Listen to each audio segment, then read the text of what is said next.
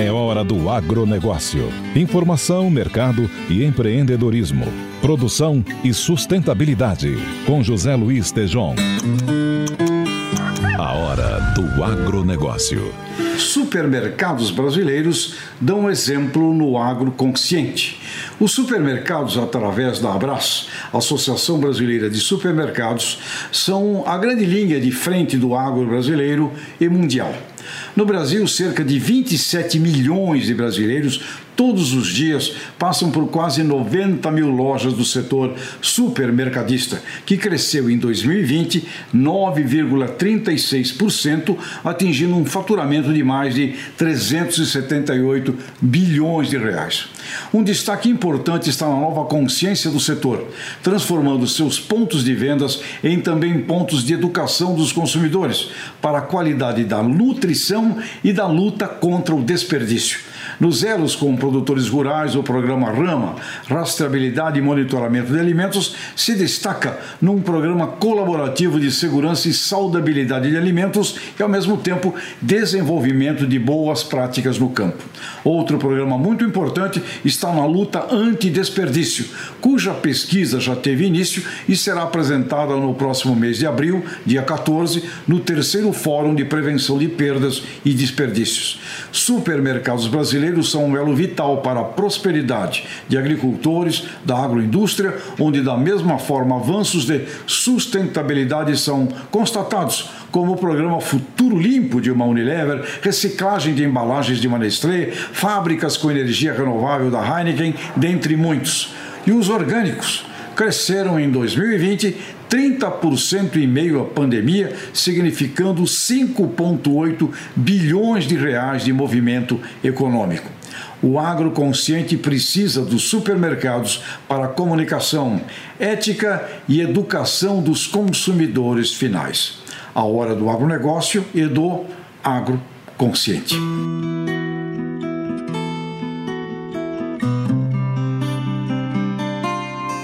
As matérias-primas no atacado têm a maior alta em 12 meses desde 1995, nos fala Vinícius Nunes. Puxados pelo mercado internacional, os preços em reais das matérias-primas brutas, que incluem minério de ferro, cobre, soja, bovinos, entre outras importantes commodities, por exemplo, deram um galope em janeiro.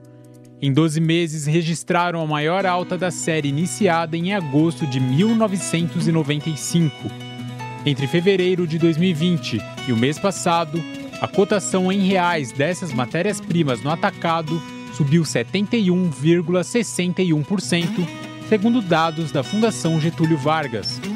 Foi um avanço de mais de 10 pontos percentuais em apenas um mês e uma mudança de tendência. Em dezembro, o ritmo de alta havia perdido força em relação a novembro, o reflexo direto da escalada das cotações das matérias-primas no dia a dia é mais pressão de custos na indústria que pode resultar em novos reajustes de preços ao consumidor. O leque de produtos cujos preços podem ser afetados pela escalada das matérias-primas é amplo. Vai de insumos usados na construção civil, na indústria química até o carro zero.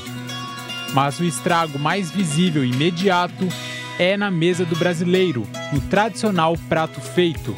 Em 12 meses até janeiro, arroz, feijão preto, carne e ovo, por exemplo, subiram de 10% a 74%, segundo dados da inflação oficial do IPCA. No próximo bloco, vamos conversar com o ex-ministro da Agricultura, Roberto Rodrigues.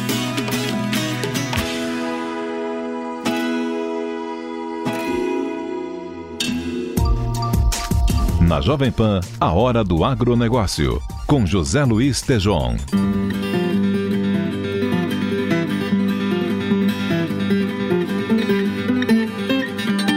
Amigas e amigos da Hora do Agronegócio, hoje nós temos aqui com a gente uma pessoa extraordinária. É um sábio efetivo, além de, sabedoria, de conhecer campo, de conhecer agribusiness como ninguém, ele também é um homem do cooperativismo o que o torna mais ainda, na minha opinião, muito importante no conhecimento e na, na, nas sabedorias que nós vamos usufruir aqui hoje. Chama-se Roberto Rodrigues, agrônomo, agrônomo do ano, um homem que é embaixador do cooperativismo brasileiro na FAO, foi presidente da Aliança Internacional das Cooperativas, foi ministro da Agricultura, é coordenador da GV Agro, é uma infinidade de atribuições que não cabem num programa aqui. Passaríamos o dia aqui falando.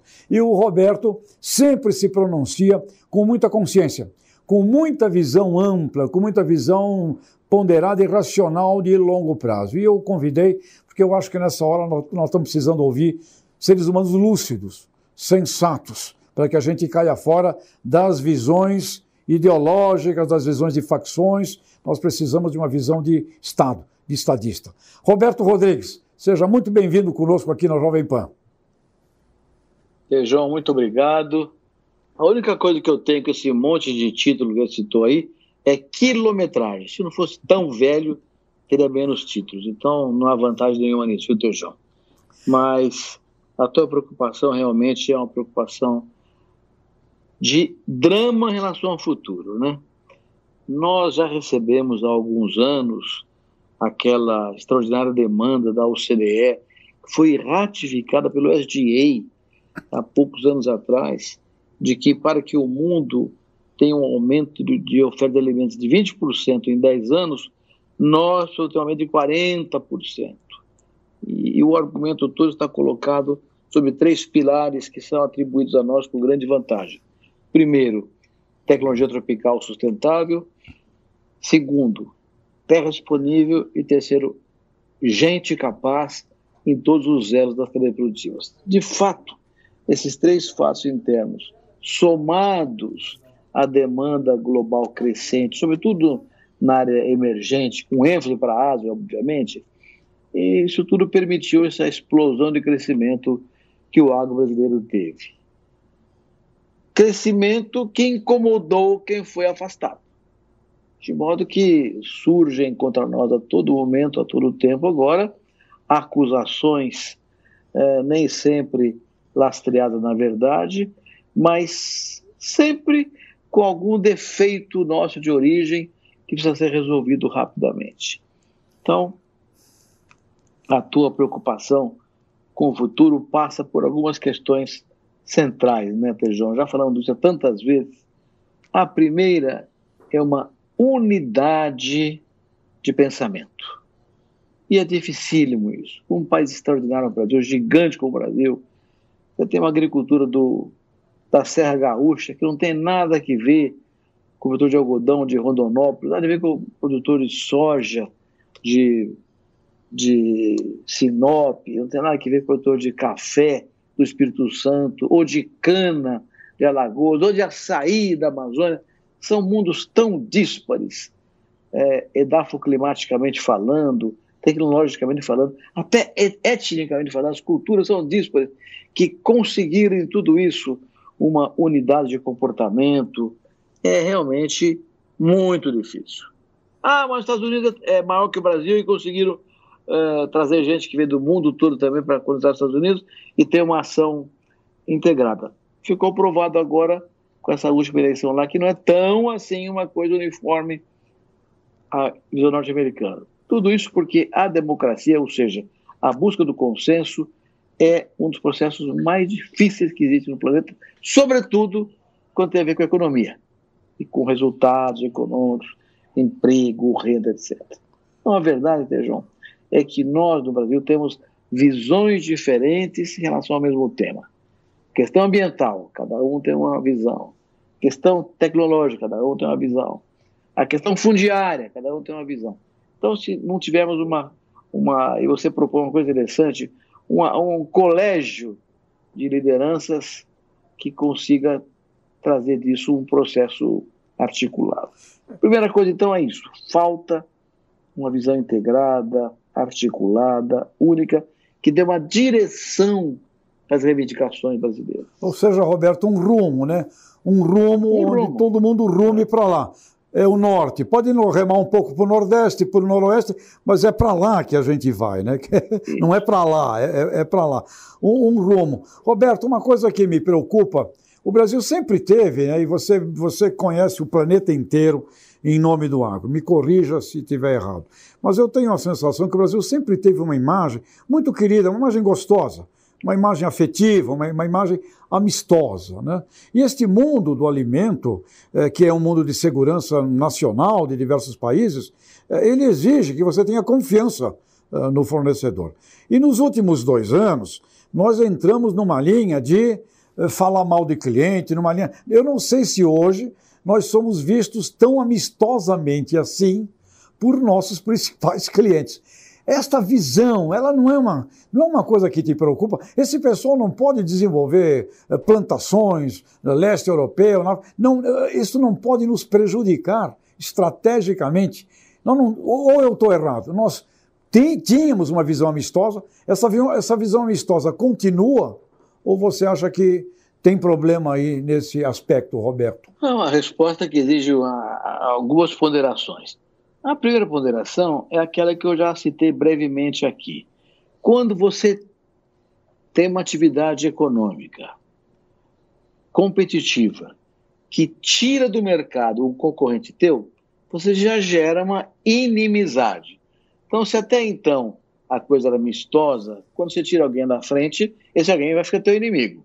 Vai ficar criando casos para você.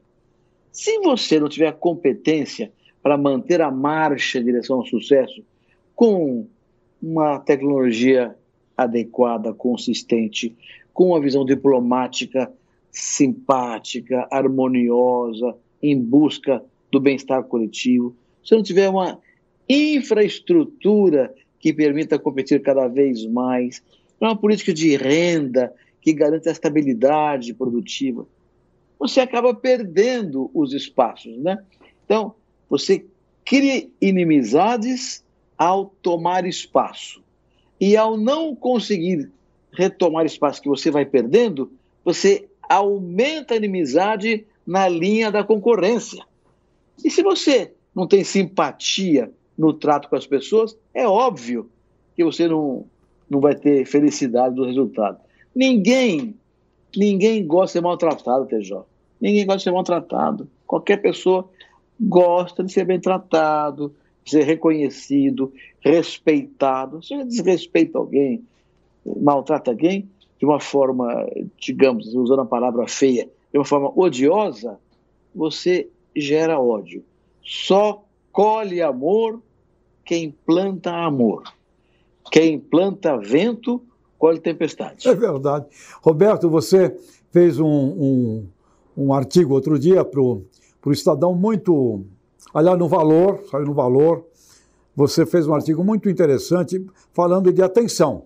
Temos um momento positivo, um momento de super safra, temos um momento aí de, de câmbio, etc. Mas você dava alguns alertas. Por favor, Roberto, repita aqui para nós na Jovem Pan os alertas que você nos dá para a gente cuidado, né? Porque o mundo está muito instável. O que, que você diria de cuidados que os agricultores têm que tomar, Roberto? Cuidado começa com C. E os três alertas que eu, aos quais me referi também começam com C. O primeiro é o mais óbvio de todos, que é o clima. Vejam, a, a, a, nossa safra esse ano de verão atrasou, que a chuva demorou para chegar. Então, o atraso da safra implica agronomicamente, de maneira óbvia, uma redução do ciclo e, por consequência, uma possível redução da produtividade. Se chover mais na frente, isso vai ser compensado de alguma forma. Mas, de qualquer maneira, o atraso do plantio da soja, em particular, reduziu a janela da segunda safra de milho, que representa dois terços da produção brasileira de milho. Então, você pode ter um problema que o primeiro C, o clima, tenha trazido. Eu estou dizendo, não é que é uma coisa certa que é um problema, mas tem que estar atento. É o que você falou, tem que ter atenção para isso aí. O segundo C é câmbio. Né?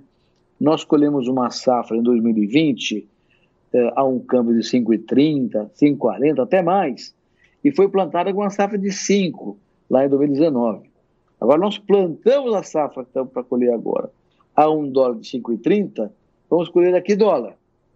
A economista está falando em 4,80 até meados desse ano, até o fim do ano.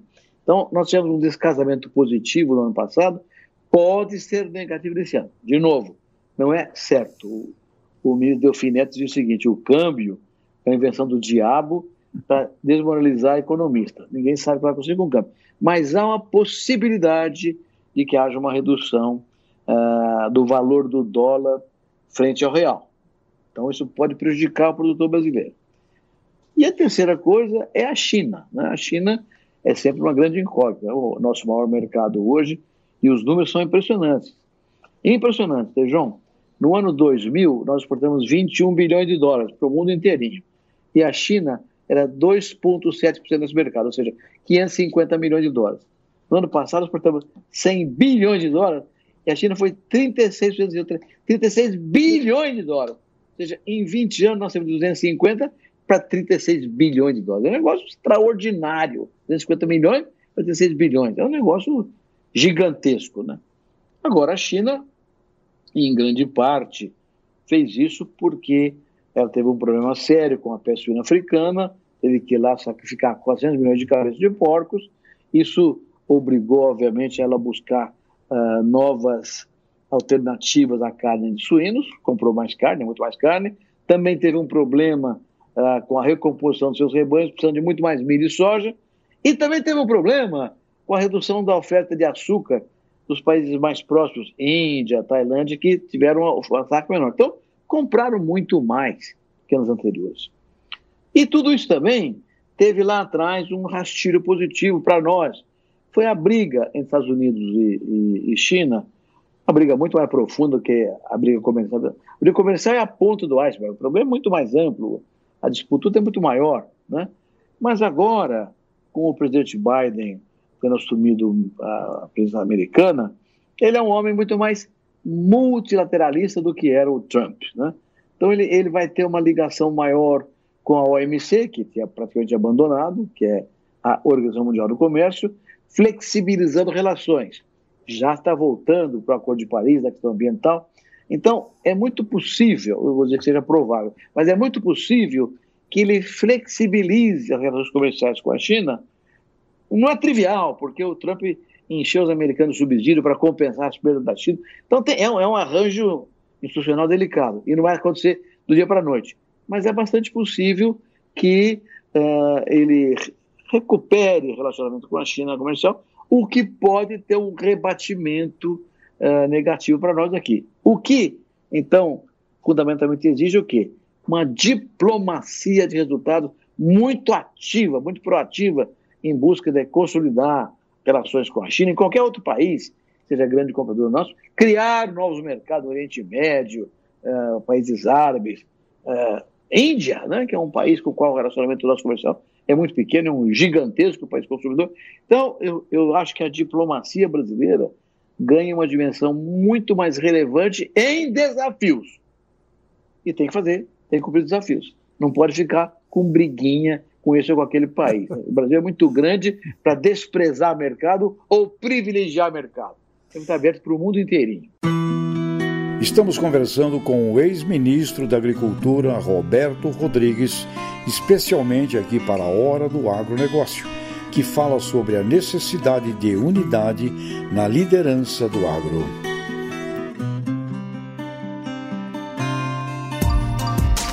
Na Jovem Pan, a Hora do Agronegócio, com José Luiz Tejon.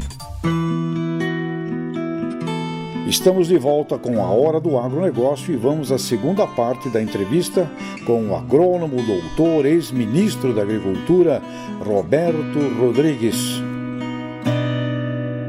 Roberto, você falou uh, sustentabilidade e saúde, Amazônia. Como é que como fica esse embrólio, Roberto? Eu acho isso tão fácil. Melhor, desculpa, não é fácil de fazer. É fácil de resolver. A solução é uma só: é acabar com as ilegalidades. O desmatamento da Amazônia, 98% é feito de forma ilegal por pessoas que não têm nenhum interesse na competitividade brasileira do agronegócio. Nosso agro é sustentável de fato.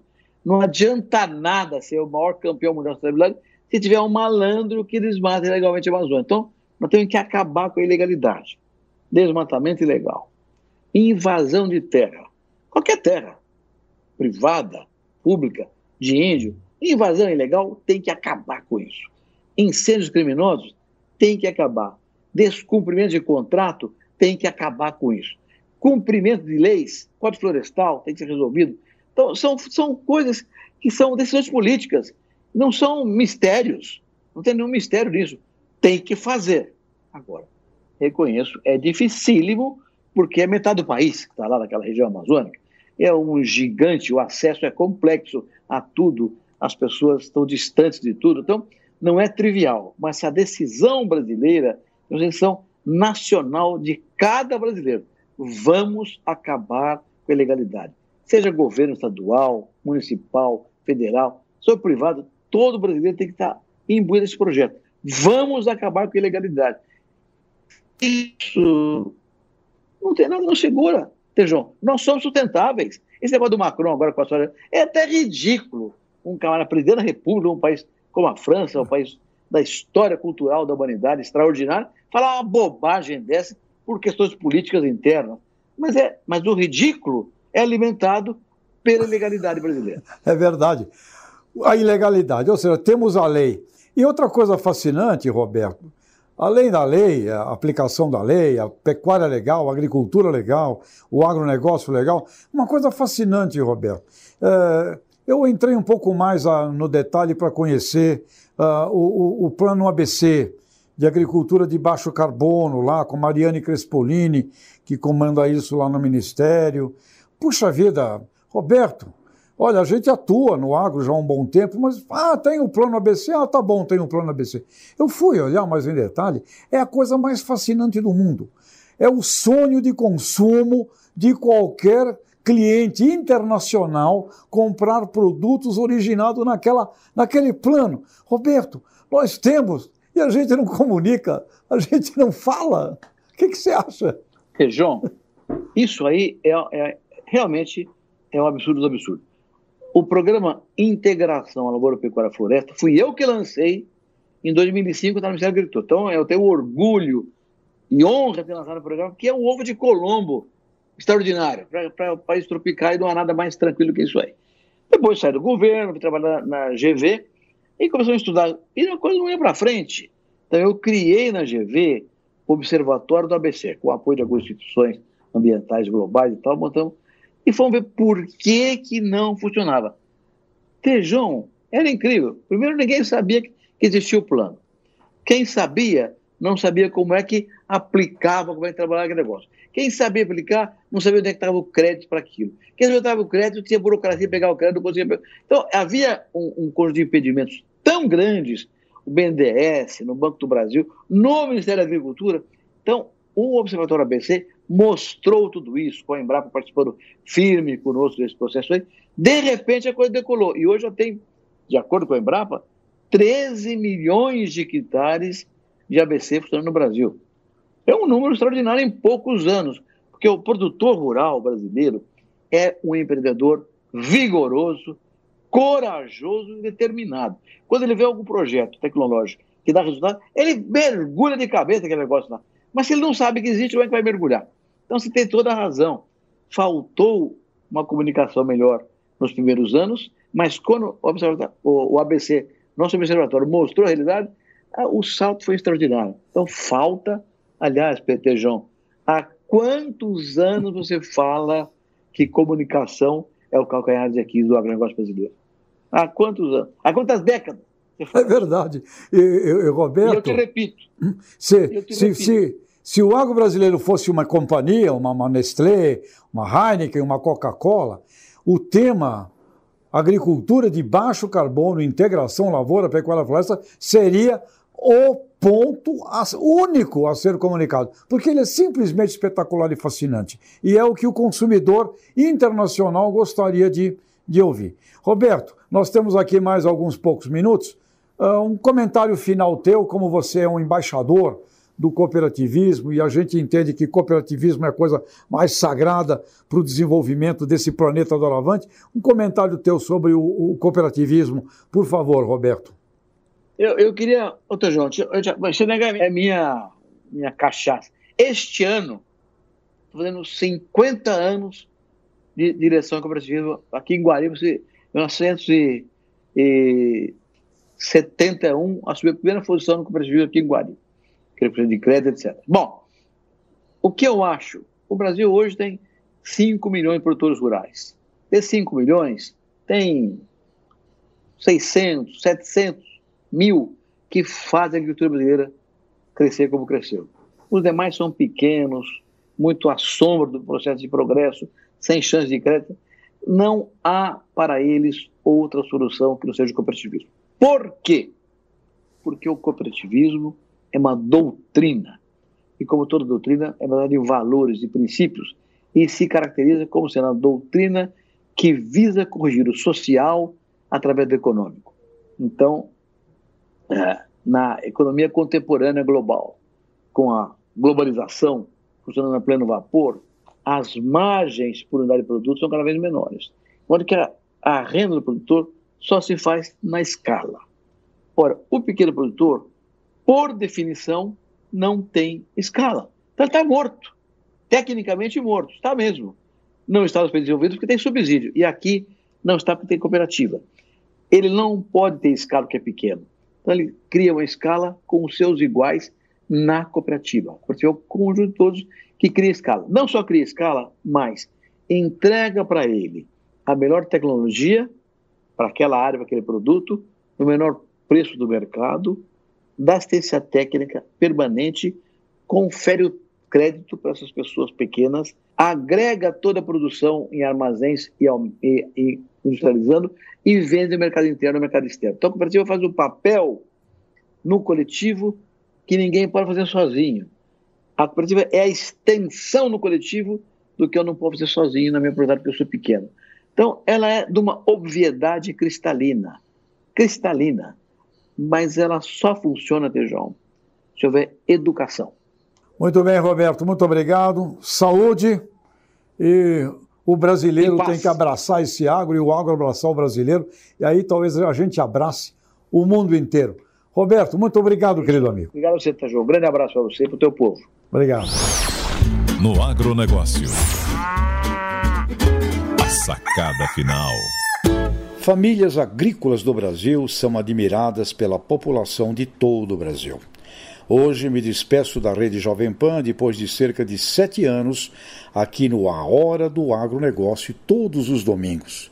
São novos rumos, mas saio muito agradecido por toda a audiência de vocês e engrandecido pelo convívio com tão seletos ouvintes internautas, telespectadores e dos companheiros e colegas de altíssimo nível aqui da Jovem Pan. Muito obrigado a todos vocês.